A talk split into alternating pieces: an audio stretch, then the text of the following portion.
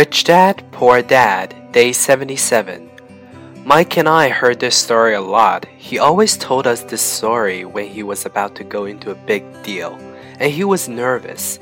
After he had done all his due diligence and it was time to put up or shut up, he told us this story. Every time he was afraid of making a mistake or losing money, he told us this story. It gave him strength.For it reminded him that he could always turn a financial loss into a financial win. Rich Dad knew that failure will only make him stronger and smarter. It's not that he wanted to lose, he just knew who he was and how he would take a loss. He would take a loss and make it a win. That's what made him a winner and other losers. It gave him the courage to cross the line when others backed out.That's why I like Texans so much, he would say.